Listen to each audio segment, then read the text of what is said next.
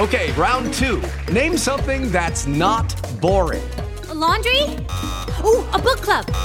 Computer solitaire, huh? Ah, oh, sorry, we were looking for Chumba Casino. That's right. ChumbaCasino.com has over 100 casino style games. Join today and play for free for your chance to redeem some serious prizes. ChumbaCasino.com. No purchase necessary. Full prohibited by law. 18 plus terms and conditions apply. See website for details. It's time for today's Lucky Land horoscope with Victoria Cash. Life's gotten mundane, so shake up the daily routine and be adventurous with a trip to Lucky Land. You know what they say. Your chance to win starts with a spin. So go to LuckyLandSlots.com to play over 100 social casino-style games for free for your chance to redeem some serious prizes. Get lucky today at LuckyLandSlots.com. Available to players in the U.S., excluding Washington and Michigan. No purchase necessary. VGW Group. Void where prohibited by law. 18 plus. Terms and conditions apply. It is Ryan here, and I have a question for you. What do you do when you win? Like, are you a fist pumper?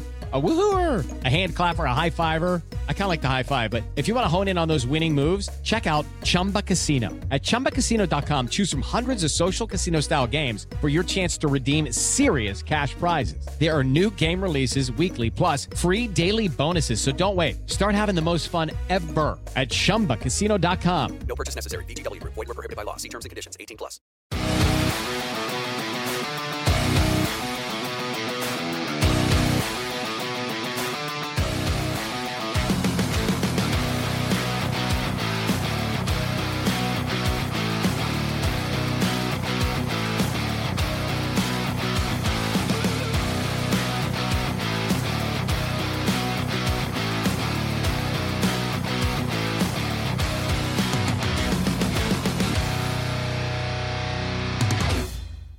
Good morning, good evening, good afternoon, depending on uh, your time zone relative to where you are right now. Uh, I'm Sean, and I'll be hosting tonight. Uh, Jared has spent a bit too much time in the sun today and got himself some sunstroke. So hopefully he's feeling a bit better soon and uh, back to help us out next week. Uh, tonight I'm joined by Shane Beaton out in Melbourne. Is that right, Shane? Yep, spot on. How are you? I'm good, thank you, mate. It's uh, it's a lovely sort of almost summer's evening here. Sun's out. We've had the rain pass. It's it's beautiful. And uh, uh, apart from the weather, I know no one likes talking about weather too much, so I'll skip over that. But uh, very excited to know that we're going to have some new Noel Gallagher music in 2023. That's pretty much what I'm hanging my hat on so far this week. All right, okay. Uh, interesting. He must be skint getting some new music out. no, he's quality. How are you, mate? Yeah, good. Yeah, and just uh, not long in from work. It's uh, about four p.m. here, uh, so there's quite a big difference between our time zones, to be totally honest. But this is a good time for me. It lets me do stuff after as well. And I, I was on. Uh, I, I, know we're supposed to talk about chronologically, but I thought we'd swap around and, and talk about the the weekend's action first, uh, just so we could have a kind of broader discussion on Champions League. So uh, if that's okay. Uh, I was actually on the the ACSOM match day at the weekend doing the the pre-match and the halftime and the post-match, and it was uh, all very interesting. So I'll, I'll let you go first because I've got quite a few notes. Um, I, th- I, think for me the only real change in surprises really in terms the fullbacks rotated like they seem to be doing every time we've got a midweek, and um, Carter Vickers was back in and Kyogo was on the bench with Giakoumakis up front. First start together for Jota and Haksabanovic, and Turnbull came back into the team, uh, which was interesting as well. So, uh, what did what did you? How did you enjoy the game? Did you watch it? Did you get up watch it the next morning? Did you watch it live? Uh, actually, um, I've been a bit slack. I didn't actually watch it until last night, so I'd uh, oh. I'd seen the result.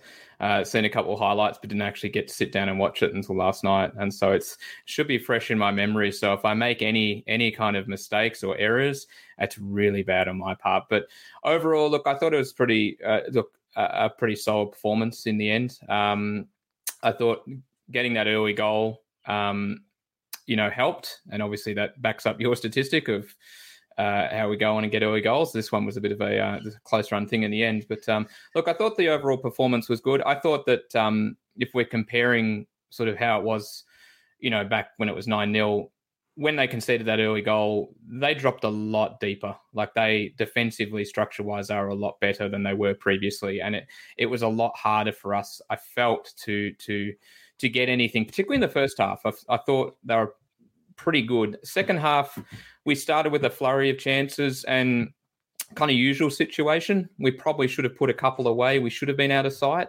Um, they shouldn't have actually probably equalised in the end. Um, but I, look, I thought we controlled the game for the most part in the first half and in portions of the second half. They grew into the game in the second half. I thought they had a real flurry around. I can't remember the 75th minute or something like that. And you know they had a couple of chances, and then they just seemed to come out a bit more and play a little bit more. Um, their fullbacks were, were getting much higher up the pitch and actually getting into our half fairly easily, and it led to them scoring, and which was a little bit of a shock. But then you look back at the footage of it and you're like, well, he's able to get the ball from the throw, he's able to turn, no pressure, and whip in a decent ball.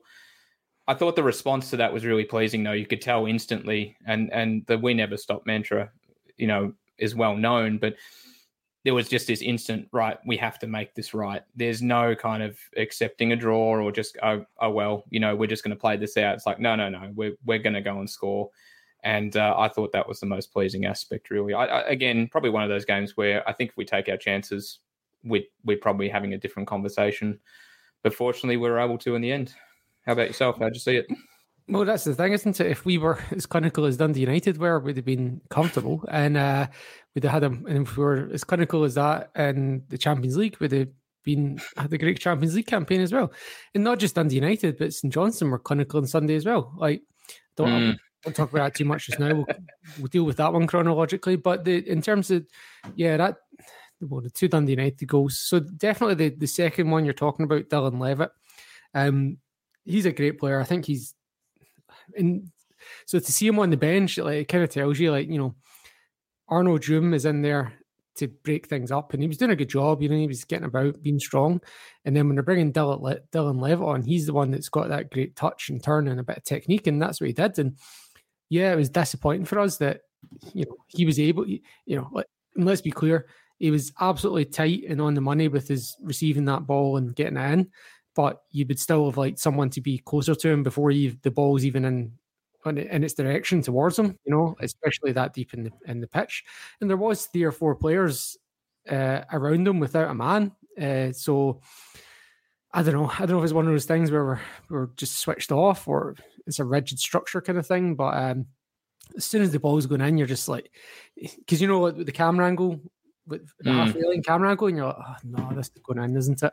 Uh, and you can just tell kind of straight away, even though you don't have that depth perception, you don't have that good behind the post angle of it curling and you know, and the keeper can't do anything. Joe Hart has to stay in the centre of goal because if Tony Watt gets a header, that's where it's going and you just you've seen it so many times, and there's nothing you can do. You, would almost be questioning like, should goalkeepers be covering the back post in that situation? But I would suggest that nine times out of ten, the, the striker's going to get a head on it, right? It's just such a good ball in. Like even if he doesn't need a touch in the end, but even if even if he does, like that's just a glancing header either side of Hart, mm-hmm. as far as I can tell. He's he's he's rooted to the spot, but there's nothing he can do. That's it. The power's on the cross, right?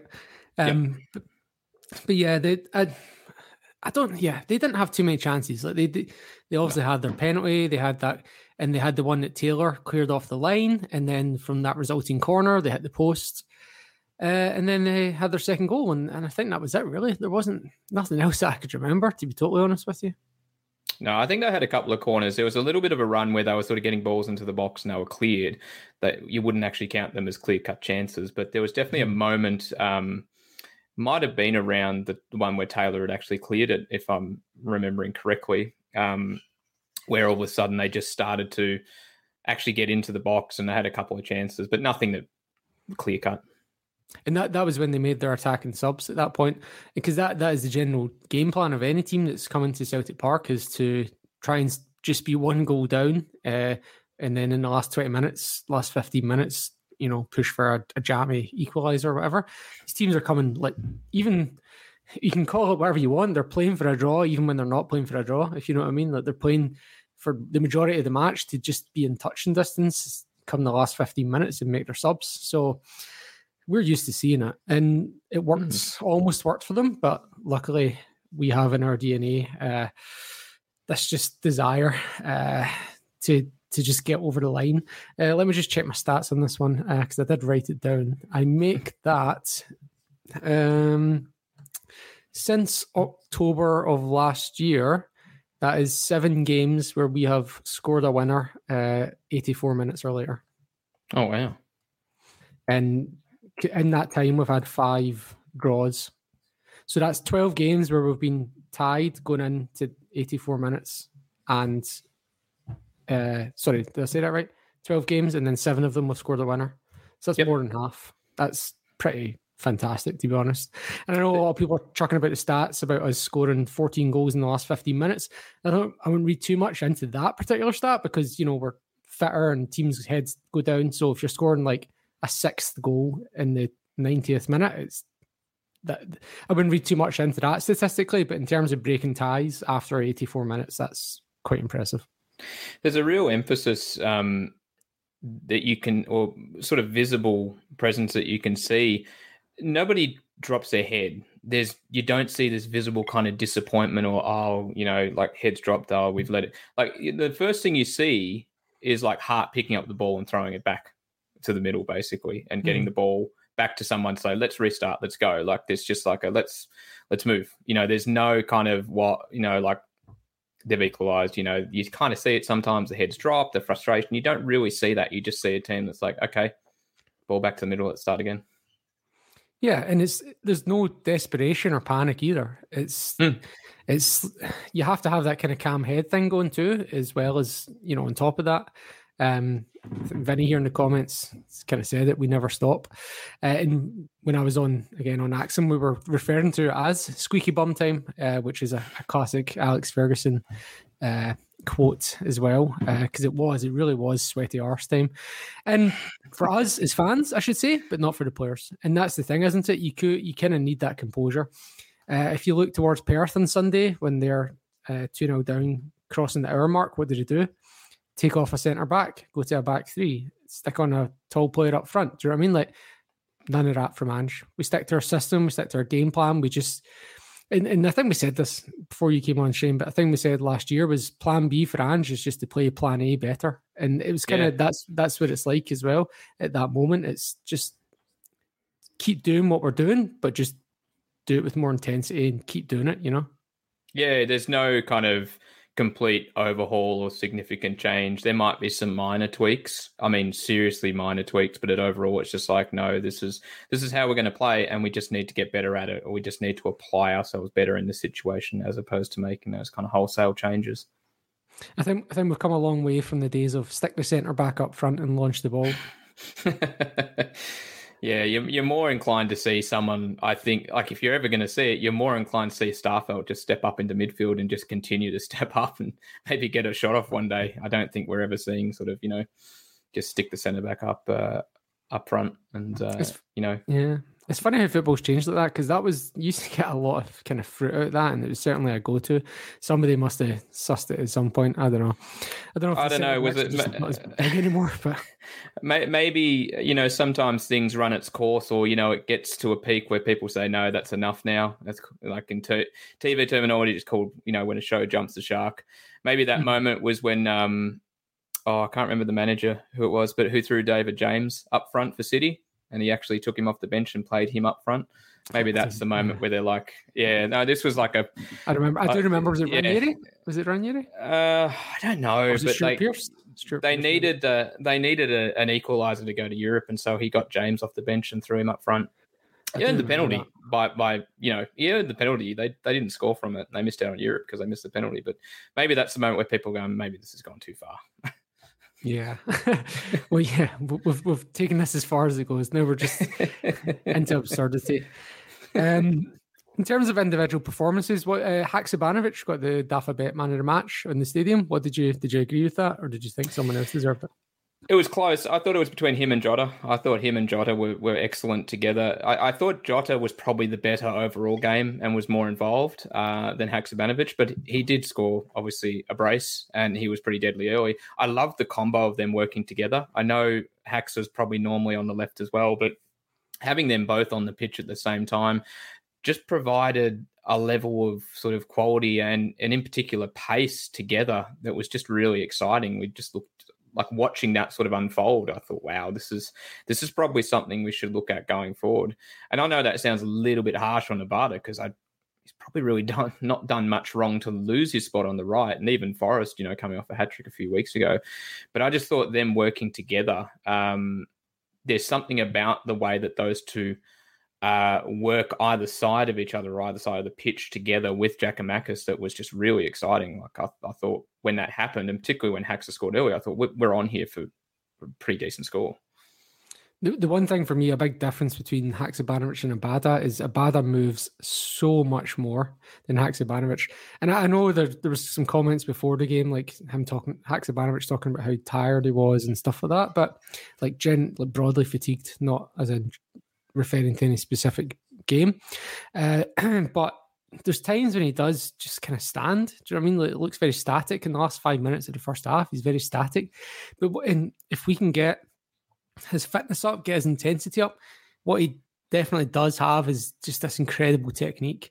And mm. the one thing that he showed immediately when he came in, and he's still showing it in spells now, is this the the weight of pass and the direction of pass that he can put in uh, in those channels in the final third is just incredible. Like he can just get it to slow right down in front of a player at the right time and just be in a great line. And that's something that Abada definitely doesn't have. But Abada does have movement, pace, uh, all those kind of things. And some when Abada, when Abada's on fire, he'll score three from three. But then when he's when he's off form, he'll he'll miss six in a row. Do you know what I mean? And and he, he had that quality finish at the end. So yeah, mm. if, if that was a really good finish too. Like yeah. taking no credit away, that was a tough shot. Yeah, and look, if he was Scottish, he'd be the greatest player in the world because he's still only twenty one.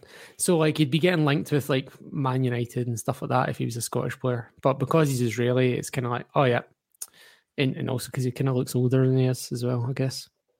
Yeah, he's only a kid. Like the the up the upside for him and his ceiling is is huge still. And um, you know, from what he's been able to achieve so far, I think he's only going to get better as his game progresses. It's it's actually really exciting. Vinny's asking what you think this means for uh, Maeda's uh, position in the team in terms of the wingers. Um, look, I think we're really dynamic. We've got uh, a good set of wingers, and I think they complement each other in terms of their respective sort of um, differences. So in terms of, you know, Maeda is fantastic because of his unbelievable effort to just keep going and keep going and to track back and to work hard. I think he'd probably be the, one of the hardest working wingers, um, if not the hardest working winger we have. So he's got that ability that you can. I would see him more as coming on later. You know, that particular time. You know, defenses are tired, fullbacks are fatigued. Maeda comes on, he's just going to run up and down the pitch. But then, you know, he probably doesn't have the same techniques that you would have uh, for say if you're looking at a player like Jota or Haksabanovic. And so I think that's where they complement each other. They they probably don't work the same as Maeda. They don't track back as well as Maeda. But what they don't do there, they make up for with just quality and techers, right? So, yeah, I, I, I think it just, I think it balances it out really well, and I think that uh, dynamic means that we're just we we're able to have different options when needed. We don't have this kind of we talk about having plan A and plan A getting better. I don't think that extends to just the players we have. There's obviously times where it's like this would suit Maeda here. Okay, we're going to have Jota here instead. And I think it works really well that way. So I don't think it does anything different to to where Maeda currently is. Long-winded answer. Sorry, Vinny. I know that was a long-winded answer. Uh, Vinny reckons he, he could maybe play number nine like he did at Marinos. And you know, uh, when Liam's on, um, he mentions that he obviously, you know, I'm pretty sure he mentions that he gets played as a number nine for the Japanese national team, unless I've, I've misheard him. Yeah. No, he, does. Liam, yeah. if I'm wrong.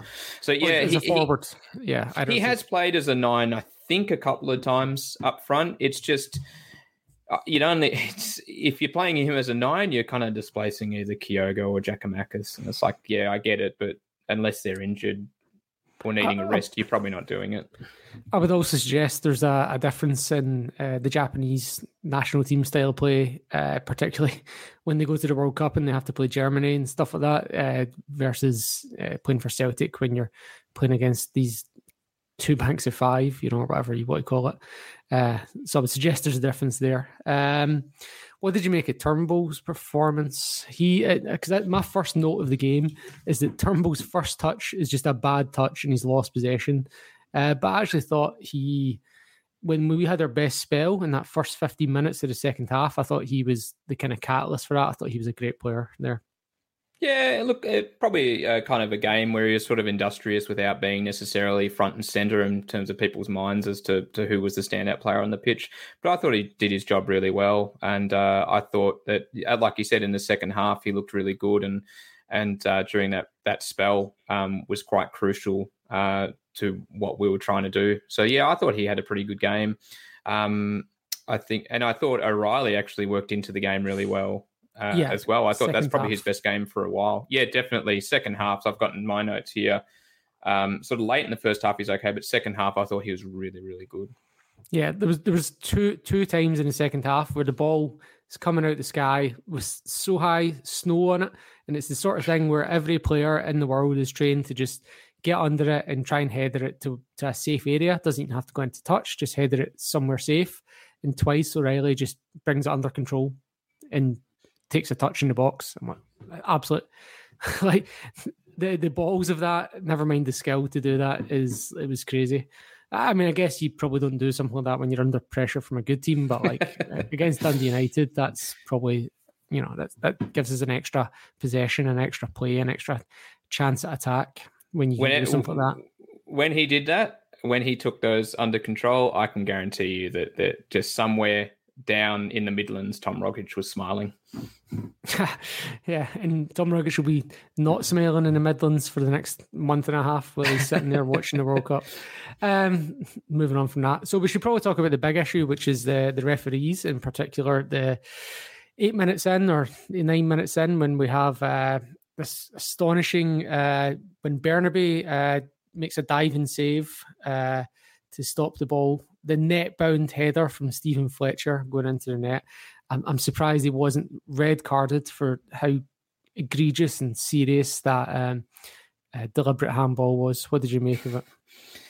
Oh, look, um, I, I just don't understand anymore. I just don't like I'm throwing things out now. I just I can't quite wrap my head around it. It was just you you just almost have to jump up as if you're a, you know there's a quote here like a spawning salmon and it's almost like you have to do that now just to avoid any kind of potential penalty or handball being given against you. I just i looked at it i'm like oh my god like we're sure we like you know i, I thought it took it, it, first of all let's talk about the time. It takes way too long all right? This this they've got to sort the time out. This is the whole system is for clear and obvious error. So the idea is that you see something, it's very obvious. No, you've got to look at that. You've missed something obvious. Come and check it. It takes too long. Like it shouldn't take that long to make that decision. If you're breaking it down to different angles and if you're actually trying to judge how his arm was moving, and you're probably getting, you know, people who've got like physics degrees and you know, we don't know what they've got in their office. They've probably got a wallboard and a scientist saying his arm can bend at this angle and stuff like that. I don't know, but that's taking too long. Um, all right. Um, but then, like when he goes over to the screen, he's obviously got a decision to make, saying, you know, am I going to back my original call? Or am I comfortable with the penalty? Uh, look, I don't agree with it. I, I think it's wrong. It's just I, I, and he gets he gets booked for it, which is even worse. Like that that yeah. was the that was the cherry on top here. Not only was it the wrong call for the penalty, he gets a yellow card. I was like, you're kidding. Yeah, Dundee United players are nobody's claimed for it. Do you know what I mean? Like, yeah, and and with the broader conversation about uh, VAR, they're they're doing a pretty good job of making it look crap. Uh, and this is what the title of the kind of episode is, and it was what I'd mentioned at the weekend is that like, you know, VAR's a good tool, but so is a kitchen knife, and uh, if you give it to a bunch of monkeys, they're probably going to do some damage.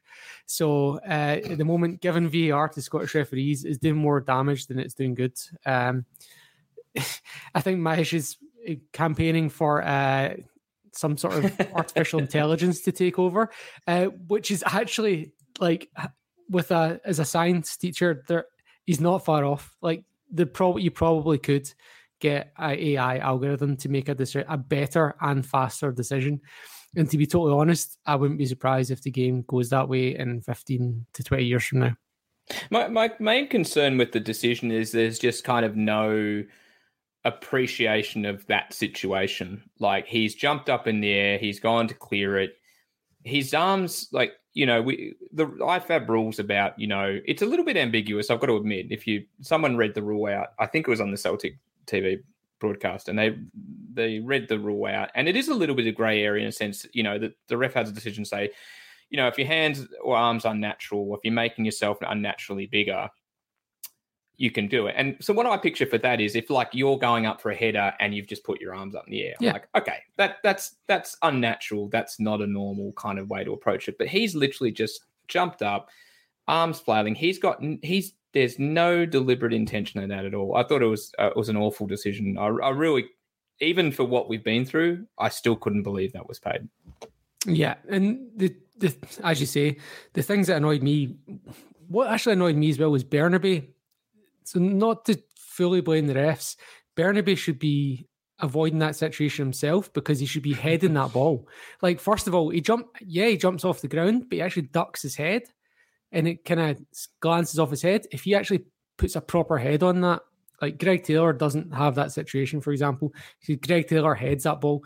Bernabei, even though he gets off the ground, he's actually ducked his head. He's made his head mm. like his height smaller, so he's kind of he's a little bit to blame in that sense. Uh, and and then the other thing you're talking about with the yellow card, and uh, Vinny's mentioned ball didn't even go on target, but uh, the rule is that uh, if you're if it's a shot on target and your hand blocks, it should be a yellow, and that's basically made the substitution for us at half time. We have no option mm. really at that point, uh, but to take Bernabei off. So these decisions are dictating who we've got on the pitch, uh, if nothing else. And I think what's that five penalties we've had since VAR against us since VAR came in? Like, I, I, I, I, it's just it's terrible. And like, you go back to a couple of weeks ago at Tynecastle, and you just go, how on earth? Like, that's a pen. But then you go back to Michael Smith and go, how that's how's that not a pen? Like, I don't know. And what happens if something that exact decision? Imagine that exact decision, and as uh, your man here said, in the a Celtic versus Sevco game, like all hell, all hell breaks loose at that point. Oh, like what does terrible. what does the, the David Dickinson do when he's called over to a monitor and there's like fifty thousand Sevco supporters wearing their tangerine strip shouting for that? Do you know what I mean? Like what what does he do at that point?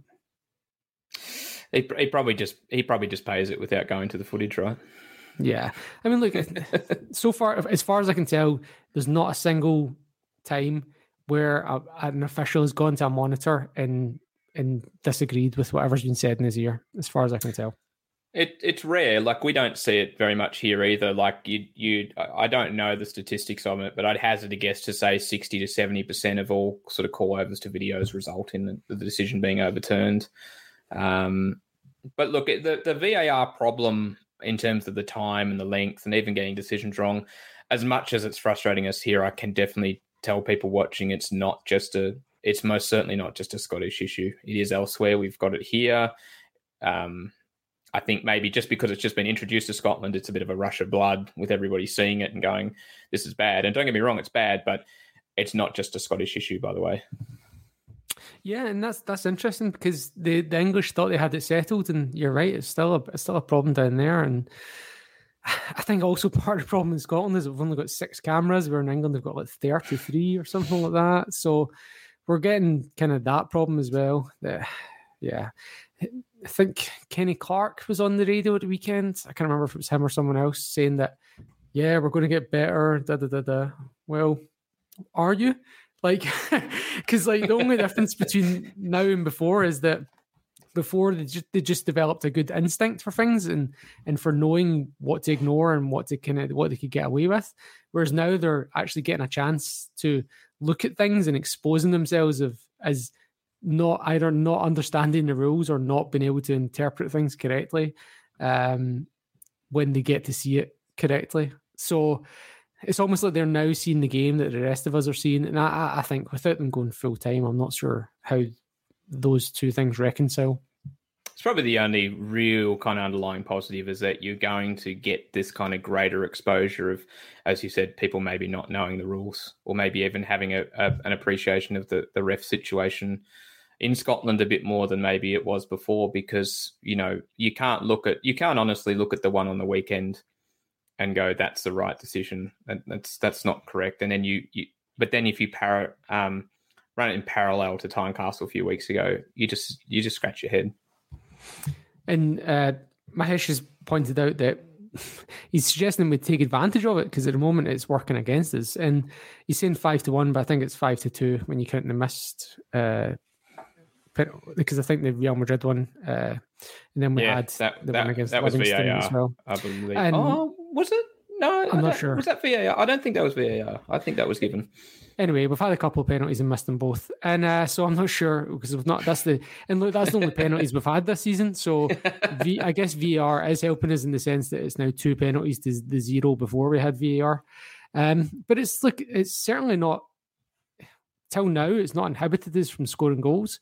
We scored four at the weekend again, and if you actually, so if you extrapolate the stats, and I did this just out of curiosity, um, if you take our goal average and project it for the season, where if we maintain our scoring average, we'll score 134 goals uh, by the end of the season because we're on 46 at the moment in the league. Uh, so that extrapolates to 134. Care to guess what the record number of goals scored in a season is?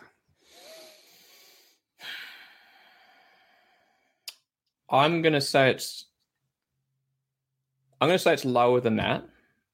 Um, So it was, it was the Rogers invincible season. 120. is 106. Oh, not even close. So, so the record is 106, and we're on track for 134. Now, I'm sure we'll have a dip in form or something, but we're on. If we maintain, and, and look, we've got the nine 0 in there, which kind of is an outlier as well. but if we were to have another nine 0 and maintain our general, whatever it is, 3.9 goals per game average, we absolutely smash the previous record. Uh, like not even it- close. I was, I was going to say it's an outlier for now. Yeah, and look, there's we're basically 60, 60 goals off of that record with 25 games left. So, what's that like? Two and a half goals a game? Yeah. To to to beat that record. So I'd say it's very much on the cards. Definitely. No, I wholeheartedly agree. And shout out to Jared with the uh, the outlier of the 9 0 game. There'll be more. Hello, Jared. Yeah. Now we, we should probably just quickly mention uh, that uh, there was a positive result in our favour on Sunday, uh, where James Brown uh, got on up and scored his first ever career goal. Thanks, Shane.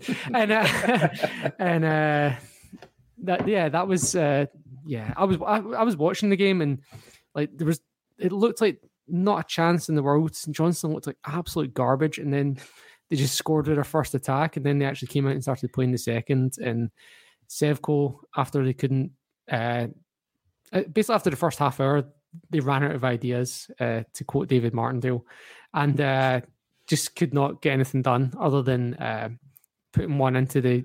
And look, the St Johnstone goalkeeper couldn't even see in the second half because he had the sun in his eyes, and they could still only manage to pull one goal out of the bag.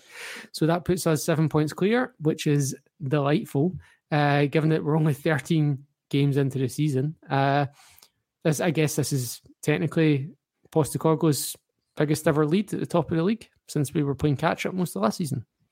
Yeah, and um, I I wasn't watching the game, but um, I sort of remembered it was on, jumped on and checked the stats just before halftime. Uh, it would have been just before uh, Brown scored, actually, and I I was just marveled. I said, "How on earth is this? How is it still locked away at nil all? Like, what is going on? Like this? It was just Hmm. like they'd had like oh, it was just a ridiculous amount of shots. It would have been close to twenty shots, I think, or something like that. Um, and eleven corners, twelve corners. I was like, how are they hanging on? And then you know, the next thing I know, I was like, oh, they- they're probably just going to run away with it. Next thing I know, Johnstone scored. Yeah. And it's not like St. Johnstone had their backup goalkeeper. They had a boy who had not played a game in a year starting in centre mid. You know, like and Adam Montgomery on loan from Celtic was playing. Like it was like and I was not surprised how bad St. Johnstone were. Like the best their best player was Andy Considine. That tells you. And anyway, and just Sevco just could not get the ball. Like they could the, the St. Johnstone goalkeepers a flapper and they were just not doing anything to trouble him really. Like it was they had 20 corners. I, I wish we could have played them uh, at the weekend, and I, I, wish we could have played them soon. The World Cup break is coming at a good time for them. Mm. Uh, it's coming. The only thing that's good about us for us is that it probably keeps Van Bronckhorst in a job, which is good for us. Uh, till we get to them on the second of January. Is that right? Monday. Yeah, I think so. That and that could be, um, depending on the result, that might be Gio's last game. well, that's a fair, a very fair point. Uh, so let's uh, pushing on. We've spent a good half hour on this game, so let's chat about Real Madrid. Uh, did you want to talk about the game? It was. We can probably cut and paste uh, any previous comment from any previous Champions League game. You know, like played well, tried hard, weren't clinical, etc., etc., etc. Yeah, pretty much thought the same thing. I thought though that they that they had a lot of quality on the pitch and and they just uh, tore us apart. And I think particularly a big difference between us and them on the night was just their pace, particularly up front, um, was was pretty noticeable. You know, Asensio, uh, Vinicius Junior, Rodrygo, like they were just buzzing about. Particularly Asensio, I thought he was probably best player on the park. He was exceptional, and that that that goal that he scored off the half volley was just sublime. What a finish! Um, but no, yeah, similar. We had our chances. Um, I thought they they did a good job of really sort of. We we didn't seem to play like particularly the fullbacks. I felt like that's probably the most ineffective I thought our fullbacks have been for a while. I just really did not see them having any kind of involvement in the game. Whenever they kind of stepped into midfield, it just felt like they were crowded out. They weren't able to get on the ball as much and and dictate play. And particularly with Juranovic, um, I, I didn't think he had a great game and that penalty kind of summed it up, really. Do you think he's checked out? I don't know if he's checked out or just not in a good spot. Like I think he's just in a bit of a dip, and um, it just seemed to really come to the fore. Like he he wasn't good. I, I you know, and Taylor, you know, credit or, or you know, to be fair, you know, I didn't think Taylor had a good game either. I thought our two fullbacks they weren't necessarily poor. They just weren't allowed to play the game that they're usually used to playing, and they they didn't really deal with that very well. I thought they they did a good job at curving the influence that they usually have. Um, but no, I just think he's in a bit of a dip of form, and that penalty kind of highlighted it. Um, just a really kind of tame effort.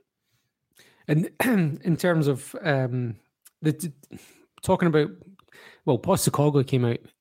I, I can't remember if it was at the AGM or close to the AGM and talked about player turnover and basically telling us to expect players to leave. Uh, and the names that keep coming up are Juranovic and O'Riley. Uh, O'Riley, not surprisingly, um, when you start getting man of the matches in the Champions League and and when you're eligible as one of the homegrown players for any English team in the Champions League, uh, you would expect that's kind of that that's not surprising in that sense. Uh, and the Juranovic one was one that was surprising in the summer when his agent first put the story out there. So, in the sense, it wouldn't be surprising now if he goes in January. And and certainly, I think broadly speaking, people are kind of thinking Ralston is ahead of him a little bit now on, on recent performances. Uh, yeah, and, and I guess my concern is we do a lot of switching about with the fullbacks in terms of rotation. So if Juranovic does go, you'd have to be looking at a transfer market, right? Who else goes in there? No, you need a replacement. We we play too much of that kind of dynamic switching of the fullbacks, as you said, to just rely on on on Tony. As good as he is, and trust me, you do a, a good job. But it's always good to have someone there as well because competition isn't just about making sure that you've or having other players, I should say, isn't just about making sure you've got um, you know the right player at the right time. It's also about competition, you know, about actually pushing each other on, saying, "Well, I've got to lift my game because I've got a very good replacement behind me." So Juranovic not playing so well at the moment. Ralston steps in. Ralston does a good job. Ralston's not really done anything to warrant being dropped now. So then all of a sudden, you know, if Juranovic stays around, he's got to get his opportunity and make sure he maximizes it, right? So that's why it's good to have that extra pressure on on a team that that's kind of pushing themselves along. Um, but yeah, we'd need somebody. Um, and uh, look, I think probably also, I don't know if it was just to simply combat specific rumors, but you know, I think Ange is just trying to make people realize, you know, as a club, sometimes it might be hard to hold on to quality players, as as you and I well know, and Jared would know as well, and has commented on before. And maybe he's just sort of preparing people to say, listen, these are good quality players. They're young. Their heads are going to get turned. There's other you know opportunities that might arise. So you know, kind of just making people aware, and he'll have a plan. You know, it's always about the one person goes out, one person comes in, one person steps up kind of approach. So I have no doubt that he'll have something in mind, and he'll be preparing away in the background as he usually does. But um, look, it was an interesting discussion, but I think it was more just to make people aware. Hey, look, we'll have turnover. It's going to happen. Just be prepared for it. John's there saying uh, 20 million for Juranovic. I don't necessarily think so because he's not going to I don't, because he's not going to have as much of a sell on. When you sell a player that's 22, or 23, the team that's buying him can expect to then sell him on for more. Um, I think he's probably more likely to head to somebody like Leicester for about 15, to be honest, rather than 20. Um, but O'Riley's a different one. He's the one that you would be looking for, I think, in my opinion, in the 20 million range with a with a like you know, 15% sell on or, or 10% sell on or 20% of profit kind of sell on clause. Um, yeah, do you do you agree? Disagree? No, I agree. You know, he's he's very young still, and in you know the other thing about him recently being deployed in a deeper position is obviously now he's added another string to his bow, so that's just only going to enhance his uh, his value. So no, I totally agree. Um, yeah, in, in terms of who's coming in, you're talking about next man up, and something that we stated in terms of whether explicitly and and implicitly in terms of the changes we made in the summer is that we're, we're looking for more talent to come through from the youth team and um, i think from everyone that i've spoke to recently about this whenever a subject comes up is we all kind of think rocco vata is the kind of next man up from the youth team unfortunately he's a winger which doesn't really help mm. us if a right back or, or centre mid leave uh, so we probably are looking at the transfer market at that point, or do you think there's anyone else ready to make the step up from the youth team? It's a bit of a step up. I'd probably be looking at transfer market to be honest, uh, trying to bring somebody in, and um, we obviously had a good run with that with Juranovic coming in, right? So I think um, I think we'd go back to that well, to be honest. Um, yeah, no, I'd go transfer market. And but that kind of also touches in the broader conversation of you know, again, recent interviews, we want to be competing in the Champions League. So yeah, first of all, win the league. We're well on track uh, to qualify for the Champions League next year. And but do in terms of yeah, how do you see us being that team that competes in the Champions League? Uh, do we need to hold on to players for longer? Do we need to create more of a pathway for youth players? Do we need to be signing more expensive players, taking more gambles on players in the seven to 12 million range and competing with Porto and Ajax and Benfica and creating turnover that way. What, what do you think we as a club should be looking to do? It's a tough question. I think youth development's probably the one thing I'd look at and, and, target as, as something going forward. I think if you get a decent youth development system and have youth players actually coming up through the system, I think at the end of the day, you either get the benefits of it yourself by having them excel and jump into the team and actually be part of the first team, or you know they don't get an opportunity and you're able to to sell them on in some capacity and get a and get a fee for them. Um, I, I think I think youth development for me is the one thing I'd like to see more come through. Like I was excited when we had Owen Moffat, for example. Um, I thought he was someone that was going to potentially make the step up. Um, and you know he went, and so that was a little bit of a pity. And obviously Ben Doak's the obvious one that comes up a bit uh, in discussion in terms of you know it would have been good to keep him around as well.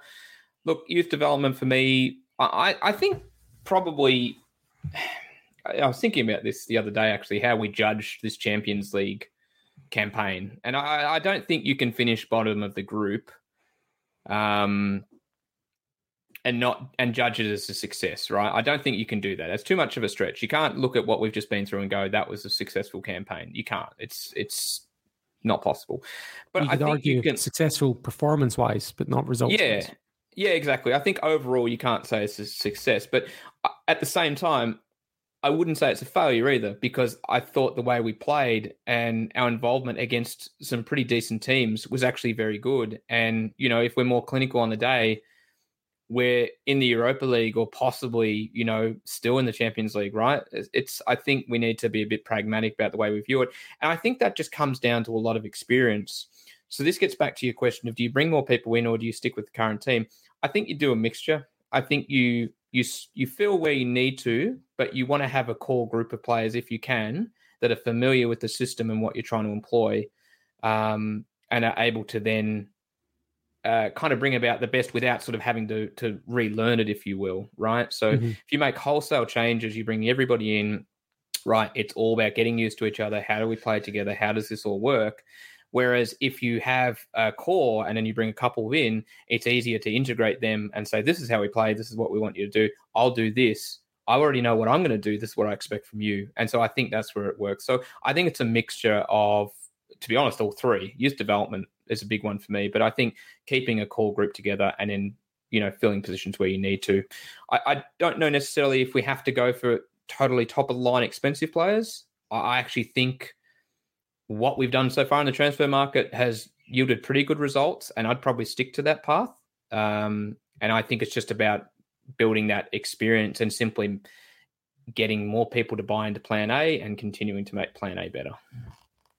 Yeah, in, in terms of the youth versus recruitment thing as well. If you look at so Ajax and they kind of went away with it, I guess, when they they spent twenty two million pound on some Sevco fullback, uh, but they uh, historically have gone to youth, uh, and including signing youth players and bringing them through. And what that kind of resulted in them was a very up and down. Uh, like they'd have down years and up years. And look, their up years were outstanding. You know, 2019 they got to the Champions League semi final. So like the sky was the absolute limit for them, but they their fans accepted that there would be, you know, one in three years where they would not be competing for the league or the title or, you know, winning the title was never a given in those years where the youth players were getting uh, bled in. And um, Porto, uh, Liam uh, in the comments here has mentioned uh, Porto style. The Porto system slightly different as well. That what they have is like four or five big earners, players on like 40, 50,000, the Brazilians that they're, they're bringing in, that they can like, like for example, when they bid 14 million pound on Ntcham, he would have been a big earner that they were looking to move on for 30, 40 million to make a profit on. Uh, but then the rest, apart from those four or five players, the rest of their squad will be on less than 8,000 a week. Uh, you're kind of David Turnbull level of salary. Whereas we have like so many players in the 10 to 20 range, you know, like uh, Forrest and people like that. They, they wouldn't be in that, that kind of Porto system. So we we have this kind of more of a spread out thing compared to um, Porto. And and in terms of Ajax, they have to kind of accept the way their system works is they kind of accept having down years. So where, where, where do you sure. sit on it? Where do you sit on it? What sure do you think can, works? I'm not sure we can even model ourselves on either of those, to be honest. Like, I don't. I mean, how many? When was the last time we had a player that was under 21 come in and establish themselves in our team? McGregor was over 21. Forrest Forrest did, but he didn't really establish mm. himself, and you could argue that that's because of injury. Tierney is that that's it really? Yeah, Tierney's probably probably Kieran Tierney to be honest. And who before that? Shaun Maloney, maybe. Yeah, yeah, probably. Like, was there anyone in the fair way there? Steve McManus was over twenty one, I think, when he came in the team. Um, Stephen Crainey was about twenty one. Ralston didn't establish himself till he was twenty two. So like it's pretty rare to get someone in our youth team with enough quality uh, that uh, enough quality that uh, they they can establish themselves, and and not just that because they need to have the quality to be allowed to develop with fans. I still remember it was eight, it must have been eighteen months in the team before fans got off Callum McGregor's back, and. Mm. You know, like he was getting pelters for so long. I, I honestly, I, I reckon it was at least eighteen months, and look where he is now. So that's the kind of development time that we're looking at if these players are coming in. I think Tierney was yep. Tierney's an outlier. There's nobody else like Tierney. No, no, there really isn't. And, and look, if we could get a bunch of Kieran Tierney's coming through, amazing. We would love that, but uh, it's not looking. I don't know. I mean, that's that's kind of that's the, again that's the Ajax system. If you can get lucky, right? Agreed. Agreed. I think I think your uh, approach to it, it totally spot on. It's hard to yeah. see how that system would work for us.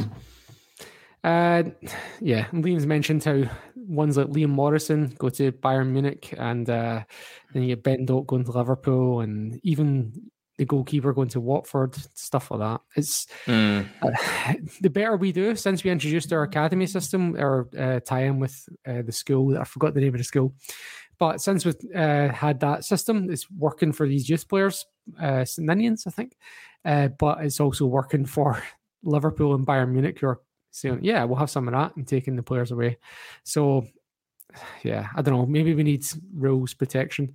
How do you think? So next year's the kind of last time we'll have the eight groups of four, and after that we're going to the thirty-six team league where we could be playing anyone in the across the ten games that we're going to be given. So we'll be going from six games to ten. So that's going to be an increase in revenue, uh, guaranteed. Even if it's gate money only, even if TV money doesn't increase, we'll be getting an extra four, uh, an extra two home games uh, of gate money. So that's an extra, I don't know what, five million straight away. Uh, and let's assume some more from gate money. But assuming we're on track to play in this last chance next year, how do you see it changing the year the year later? We'll still be it will still be unless the coefficient drops, we should still be getting straight into it. But how do you see it changing when we're playing against nine different teams? And in terms in terms of our approach, or just just in yeah, in terms of our approach, you know, how's it going to affect us domestically? How's it going, everything like?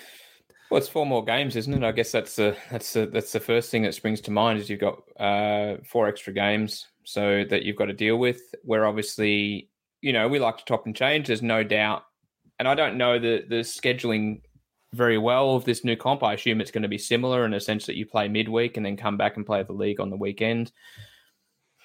I don't, I don't know. I, I, really don't know. I, I, think it's just adding a little bit of or a bit more extra load than uh, than what we've currently got, and it's probably going to dictate a few decisions made uh, either with transfer market of signing or re-signing of players because um, look looking at it at a very very basic level if you add more games you're going to need to make sure you've got more people around to step up when needed and so all of a sudden you're probably going to need to make sure you've got extra cover than what you did before kind of thing do you think having that extra income again assuming we maintain our momentum going into that do you think having that extra income will cut us off from the Ulsterans of Scotland? I don't know. I'm not sure.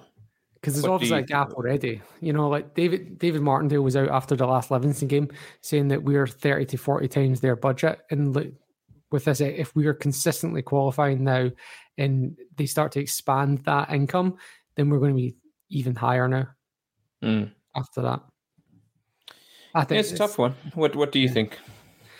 Um, about the comp as well, by the way. Like, what do you think about how we're going to go in the comp with the extra games? Uh, to be honest, I'm happier to be playing a greater variety of teams because like when you, you know, when you get drawn, you're getting three teams. It's amazing, but then by the end of it, you're like, oh, okay, we're playing them again.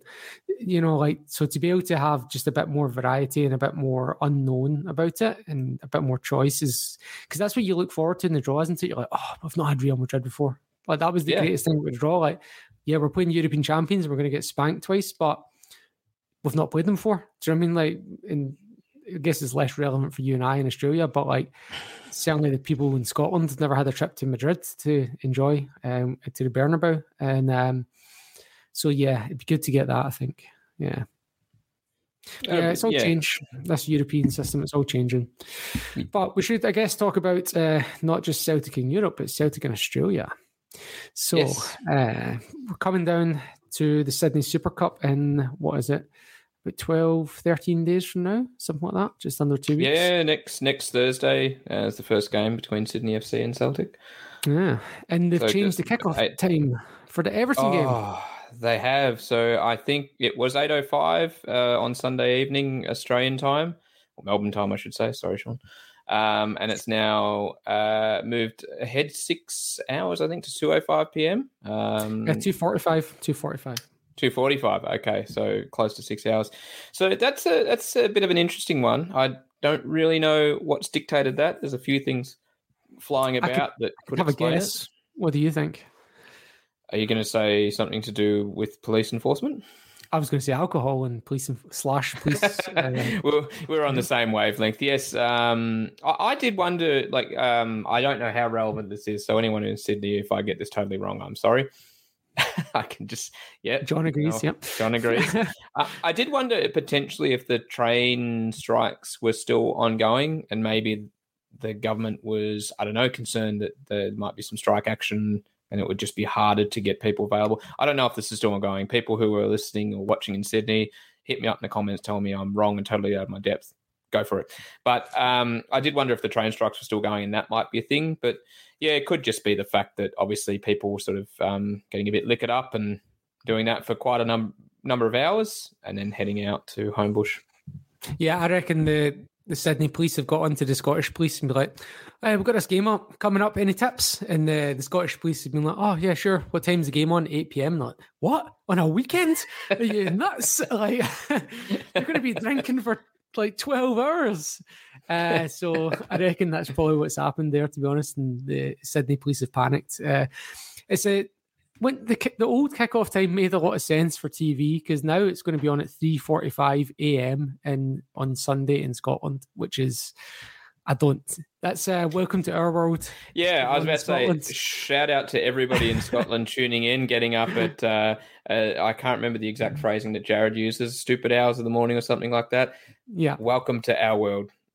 yeah.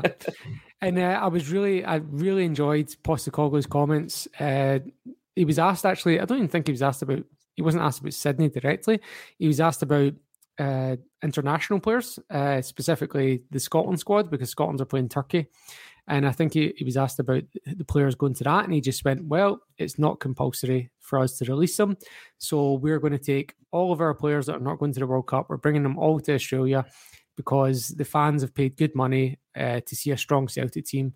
So we're going to be playing a strong Celtic team. And um, I was absolutely delighted to hear that. Yeah, absolutely. I read that today, and I, I thought that's that's excellent. And to be honest, it's what I expected. I, I thought he would do that. I think he knows um, what it means. I think he appreciates the the occasion, and uh, you can see that in that quote. So it would have been I, a one way conversation with Steve Clarke, I think. yeah. Now, I don't know about you guys, and uh, maybe it's different for people in Sydney, but like, I know he's talking about people spending money, and and it's everyone in Scotland's just going, "Oh yeah, yeah, yeah, yeah." How much is a ticket? Well, to be honest, uh, our ticket was what is we had some of the cheaper tickets, uh, and they're like hundred dollars each. So I've got hundred dollars on a ticket, which, and again, if you're listening in Scotland, just half, that basically half that to get pounds. So like fifty pounds a ticket. Uh, I'm paying six hundred dollars for flights return, so that's like three hundred pounds. Uh, Four hundred dollars for accommodation, two hundred pounds, and then I've not even that's not even talking about buying a pint yet. So I'm like six hundred pounds slash twelve hundred dollars or whatever it is my math is probably wrong there, uh, before I've even had a drink or food. So yep. when Andrew's talking about paying good money, he's not just talking about the ticket price. No, exactly, and it's a it's a big event, and everyone, uh, you know, Celtic fans all around Australia are jetting in for it. Um, so, like yourself, um, or, or anyone out in Queensland, of course, which I'm pretty sure, if I'm not mistaken, John's out in Queensland. So, you know, plenty of um, plenty of people jetting in from all over Australia. And, you know, I'm sure everyone knows this. It goes without saying, Australia is pretty big. Um, it takes yeah. a while to go from one side of Australia to the other. And it, if it, if, it, it takes a while and it costs a lot. So, um, yeah, to, to get that reassurance that no, it's just not going to be, um, it's going to be a team with the stars and the people you've come to love. Um, yeah, that that was really pleasing to hear. I do just getting back to the kickoff time. I, I find that really a harsh decision uh, so late in the piece. Like if it was earlier, maybe when they'd made the decision to switch opponents, sure, I could kind of appreciate that. But we're talking, you know, less than two weeks out or 3 mm-hmm. weeks when it was now still close to two weeks. You've got people f- literally flying in on the day of that game in the late morning, early afternoon for the game that night who now are probably in a situation where they've got to do a mad dash, drop off their bags, and head out to Homebush. It's not conducive to people who are actually coming in on that day. I, th- I think it's really unfair, and um, I was surprised it was made so late. Um, I think that was really poor. Yeah, to be honest, it actually works slightly better for me in the sense that I'm working on the Monday, so it was like I was going to have to just go home to bed and uh, after the game, but now I can actually get a couple of beers in after the game, which should be good for me. Um, Liam O'Connor in the comments saying he's coming from Tassie, or if he's just talking about uh, other people coming from Tasmania. Uh, which again is a for those in Scotland, that's over the water. So he's not just uh, you can't just hop on a train kind of thing. It's a, a big yeah. flight. You you can travel overseas and still remain in Australia. It's impressive. exactly. And then one player that's uh, so Calmac will be out, I assume, uh, unless he's out. From what I've understand, he's not coming back till after the World Cup. And and the other big out, the only other only other out is the player who we have in our books that has played for both Everton and Celtic, which is James McCarthy, who is apparently wrecked his hamstring somehow. I don't know it's how. ironic, He- isn't it? Yeah, like he must have sat up in bed the wrong way or something. Like, I don't think he's seen the pitch since that St Johnstone game where he got the late assist. I don't, I don't know why. I've just got this picture of him hopping out of bed and just like literally grabbing his hamstring, going, "Uh oh, look, I've done it." You know, like literally just hopping out of bed, or maybe hopping out of the shower, just like, "Oh, no, hamstring's gone." It's like it's so innocuous. Now, now that we've lost that uh, Celtic Everton connection, we need to get like uh, Alan Stubbs at retirement or uh, Thomas Gravesen or some somebody like that. Getting him on for a little cameo. Such a pity. I, I, I mean, I profess I'm a bit of a James McCarthy fan, and, and I'd love to see him get a bit of a bit more of a run. And I was actually excited because I thought, you know what, he might actually come out here and play. And so when I read, I didn't actually know the news until I saw it on the run sheet. I was just a bit, bit crestfallen. Yeah, it was. It was. Uh, it's only just been announced, and it was again. It was the same interview where we were talking about uh, releasing the international players. So it wasn't really well advertised in advance. Uh, so I guess we're kind of slightly projecting ahead. We should talk about the game tonight. Is it tonight? Yeah, and Yep, uh. Saturday. Yeah, Saturday as well. So we've got Motherwell away tonight. What do you see happening there? Should we assume the fullbacks are getting rotated? Is Kyogo going to come back in? What else? Yeah, look, I probably think that we'll, exactly as you said. I think the fullbacks will get rotated. Um, so, well, actually, I, I did wonder though um, whether and it's not really necessarily his style, but I did wonder if And was kind of going to maybe for a couple of the international players who were going to the World Cup. Um, I might ask this first because I don't actually, I can't recall off the top of my head. Juranovic, did he make the World Cup squad? Mm-hmm. Yeah, cool. Yeah, so. I I did wonder with players like Juranovic, like Mooy, whether Ange may choose not to actually play them, um, just because we Hmm. are so close to the World Cup, just as a gesture of goodwill to not have them injured. So I'm not convinced Juranovic will come in. I'm not convinced we'll see him tomorrow. Uh, tomorrow morning, yes, our time, um, or on the point. weekend. That I had not thought about. That's a great point. And so I think uh, either he, probably him and Mooy sit it out. So um, I'd say uh, Bernabei uh, probably out for Taylor. It's, it's tempting to leave Bernabei in. Actually, actually thinking about it. Um, Carter Vickers is another one. He'll be going. Uh, I don't know if that's been again. Don't think that's been announced, but it's um, you would assume Carter Vickers is going. yeah, so I, I, think um, we obviously saw in the Champions League Jenz and Starfelt together. Um, maybe Ange will want to actually persevere with that kind of partnership building up, so he might stick. I, I, I'd probably see maybe Taylor coming in, but it wouldn't surprise me if he sticks with Bernabei. So similar kind of back four to what we saw on the weekend, I think. Although with Carter Vickers out and maybe Starfelt coming back in. Carter Vickers. Uh, oh. Sorry, you're saying rested. Yeah. yeah, yeah, rested. So, um, in terms of the middle of the park, probably similar to the way. Uh, it wouldn't surprise me if he sticks with the same three in the middle. So O'Riley, Hatate, and Turnbull. Um, Mhm. And then up front, I, we'd probably see some rotation up front. It wouldn't surprise me if he puts Haxa back on the left um, and maybe brings Abada or Forrest in on the right, and Kyogo leads the line. Yeah, I'd be keen to see Forrest play. Actually, he's been in good form recently. Um, although maybe he's more suited to a home game against Ross County. You, you almost have to think about the two games together. Do you know what I mean? Like Ross Mm. County play a bit more width than Motherwell do. So, like, do you want Taylor in for that game rather than Bernabei? They both played forty-five at the weekend, so you could toss the coin there. Do you know what I mean? Maybe play Bernabei against Motherwell, save Taylor for County, who've got play more down the wings. Um, do you reckon Juranovic? Because he didn't even get off the bench the weekend, and uh, until you said that, I hadn't even thought about the fact that Juranovic and Mooy were both dropped and they're both going to the World Cup, and Carter Vickers was rested against Real Madrid, also going to the World Cup. I hadn't even thought about it, and, and look, there was a, the headline today about Sadio Mane getting uh, an injury scare before the World Cup, and I don't know if it's good psychological management uh, to take these players because you know they're going to surely you're going to pull out a 50-50 when the World Cup's next week. Do you know what I mean? Like, mm. so I don't know if it's just good management or anything. I don't know. What do you think? Like, so it's, it's, I think it's a good management on a personal level. I think you, I think at the end of the day, Ange is pretty close to his players.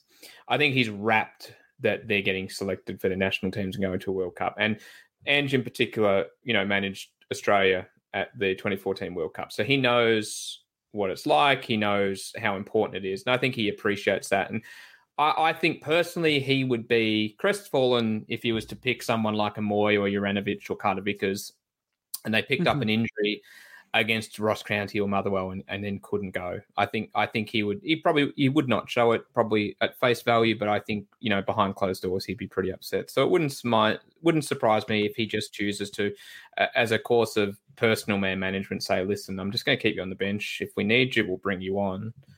You know, there's going to be some risk there, but overall, I think we've got enough enough depth that we can have you guys sit on the bench and then you go to the World Cup relatively unscathed.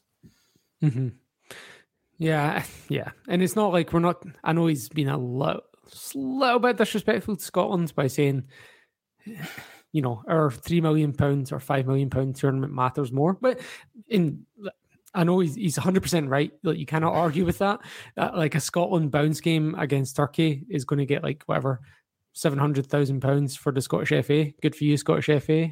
Um, but also like um, five million pounds for Celtic is just objectively more important than that, you know. So it's a little bit disrespectful, but also can't argue with it. Um, but yeah, what, what's your score prediction then, Motherwell game? Uh. Four one. I think we'll concede, but um, we'll. I think we'll be relatively comfortable and win four one. Yourself? I feel I feel a 2 0. And then county at the weekend, I think it's Saturday, 3 p.m. in Scotland, which means it's 11 p.m. for me, which means it's 2 a.m. for you. Are you getting up? Uh, watch in the morning.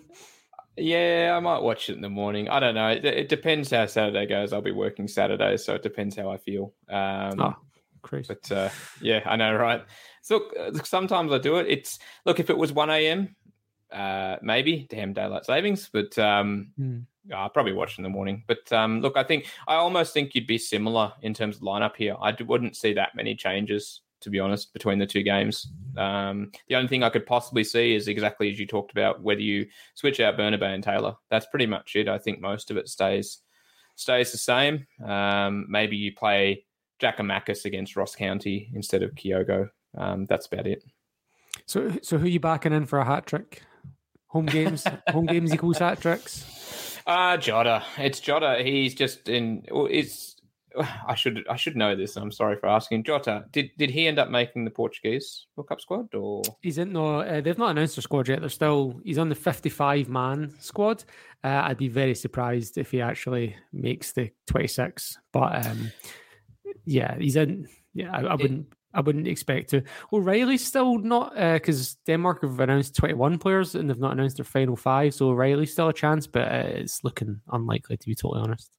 He's close. I think he's he's you know in the conversation, but maybe not this time. Um, and I think Jota's probably recent run of injury probably hasn't helped his chances, unfortunately. So, mm-hmm. uh, assuming he sticks around and and doesn't get called up, I'm going for him for a hat trick. I think his form at the moment, just against um, Dundee United on the weekend, I thought he was exceptional. I thought that he was just back to his best. He looked like everything he touched turned to gold. And yep, I, I think he'll bag a hat trick.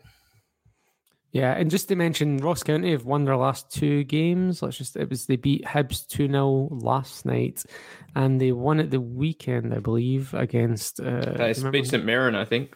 St Mirren, that's right. So Hibs and St Mirren, who were third and fourth respectively recently, and Ross County have just beaten them both. Uh, so let's not, uh, we can't be taking it for granted for sure.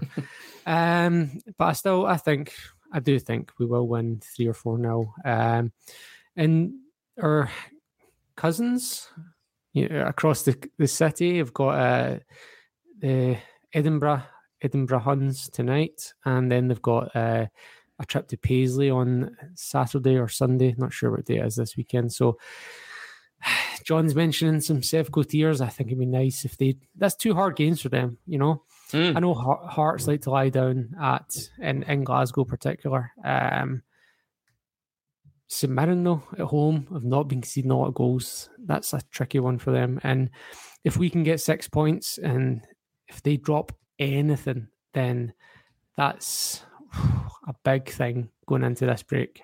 It's a double double digit lead by my count. Uh, so ten point lead if they drop points and we pick up six points, or if they if they lose one, or even if they draw, it's potentially a nine point lead going into a World Cup break. It's pretty big. Yeah, it's fine margins in the game lead to big margins in the table. Like if we hadn't scored that last goal, uh, they probably get a lift from us dropping points and, and go out and beat St Johnstone on Sunday, and then it's a two point gap. But we scored last minute goal. They're deflated and they underperform on the Sunday, get beaten. It's a seven point gap. So you could almost credit Kyogo with creating a five point gap in uh, five minutes of a game. Yep, he deserves all the plaudits he can get. So hopefully we can extend the lead between now and Sunday. Uh, and we'll just start wrapping up there. Um, just a quick plug to uh, during the World Cup, which uh, starts in two, uh, one and a half, two weeks, uh, around about the same time, Celtic and Sydney. Uh, Liam Carrigan and Laura Bradburn. Uh, so Liam of our podcast and Laura, who is one of our partners over at A Celtic State of Mind. We'll be doing a World Cup podcast on our channel. So if you are a fan of Liam or Laura, uh, particularly Liam's views on communism, which will come to the fore at some point. Um, please get subscribed uh, to our channel. It will be broadcast on the Celtic Down Under YouTube and uh, Twitter and Facebook. And next week, also uh, with the we'll do a little bit of preview of the, the Sydney Super Cup, obviously, uh, and a review of the Motherwell and Ross County games. But we'll also have a Q&A section. So if you have any questions you'd like to put to us next week, please send us a message on Twitter, and we'll be sure to bring them up in the Q&A section next week. Uh, other than that, any final thoughts, Shane? Yeah, um, uh, I've been really getting into, or I'd previously watched. This is a show on the ABC for those international who may not be familiar with it, but I've been really into a comedy on the ABC called Fisk, starring the uh, irrepressible Kitty Flanagan. Um, and that series two is on at the moment, and it's a really good, really subtle kind of comedy uh, in regards to a law firm. And uh, look, I've been thoroughly enjoying it on a Wednesday evening. And uh, if anyone gets a chance to check it out, I'd uh, highly recommend it. I, I, think you'd love it. Thanks, man. And uh, if you are out east in Australia, I would recommend you get along to a show which is happening in the next uh, week and a half, uh, week slash week and a half. Uh, the Lumineers are touring over in the east of Australia. Uh, they're not coming to the west, unfortunately, so I can't go. But uh, if anyone's a fan of indie music or anything like that, you want to take this opportunity to get along and see the Lumineers at Adelaide or uh, Melbourne. Uh, they've got a few dates out there. Good shout out. Thank you. Cool. Uh, other than that, I think that's us. Um, thanks, John, for the compliment and the the comments there. And I'll just try and figure out how to play the outro music. Give me a second. I think that's it here.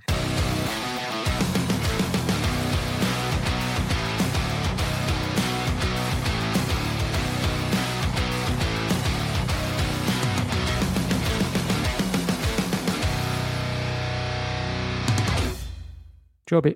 Sports Social Podcast Network.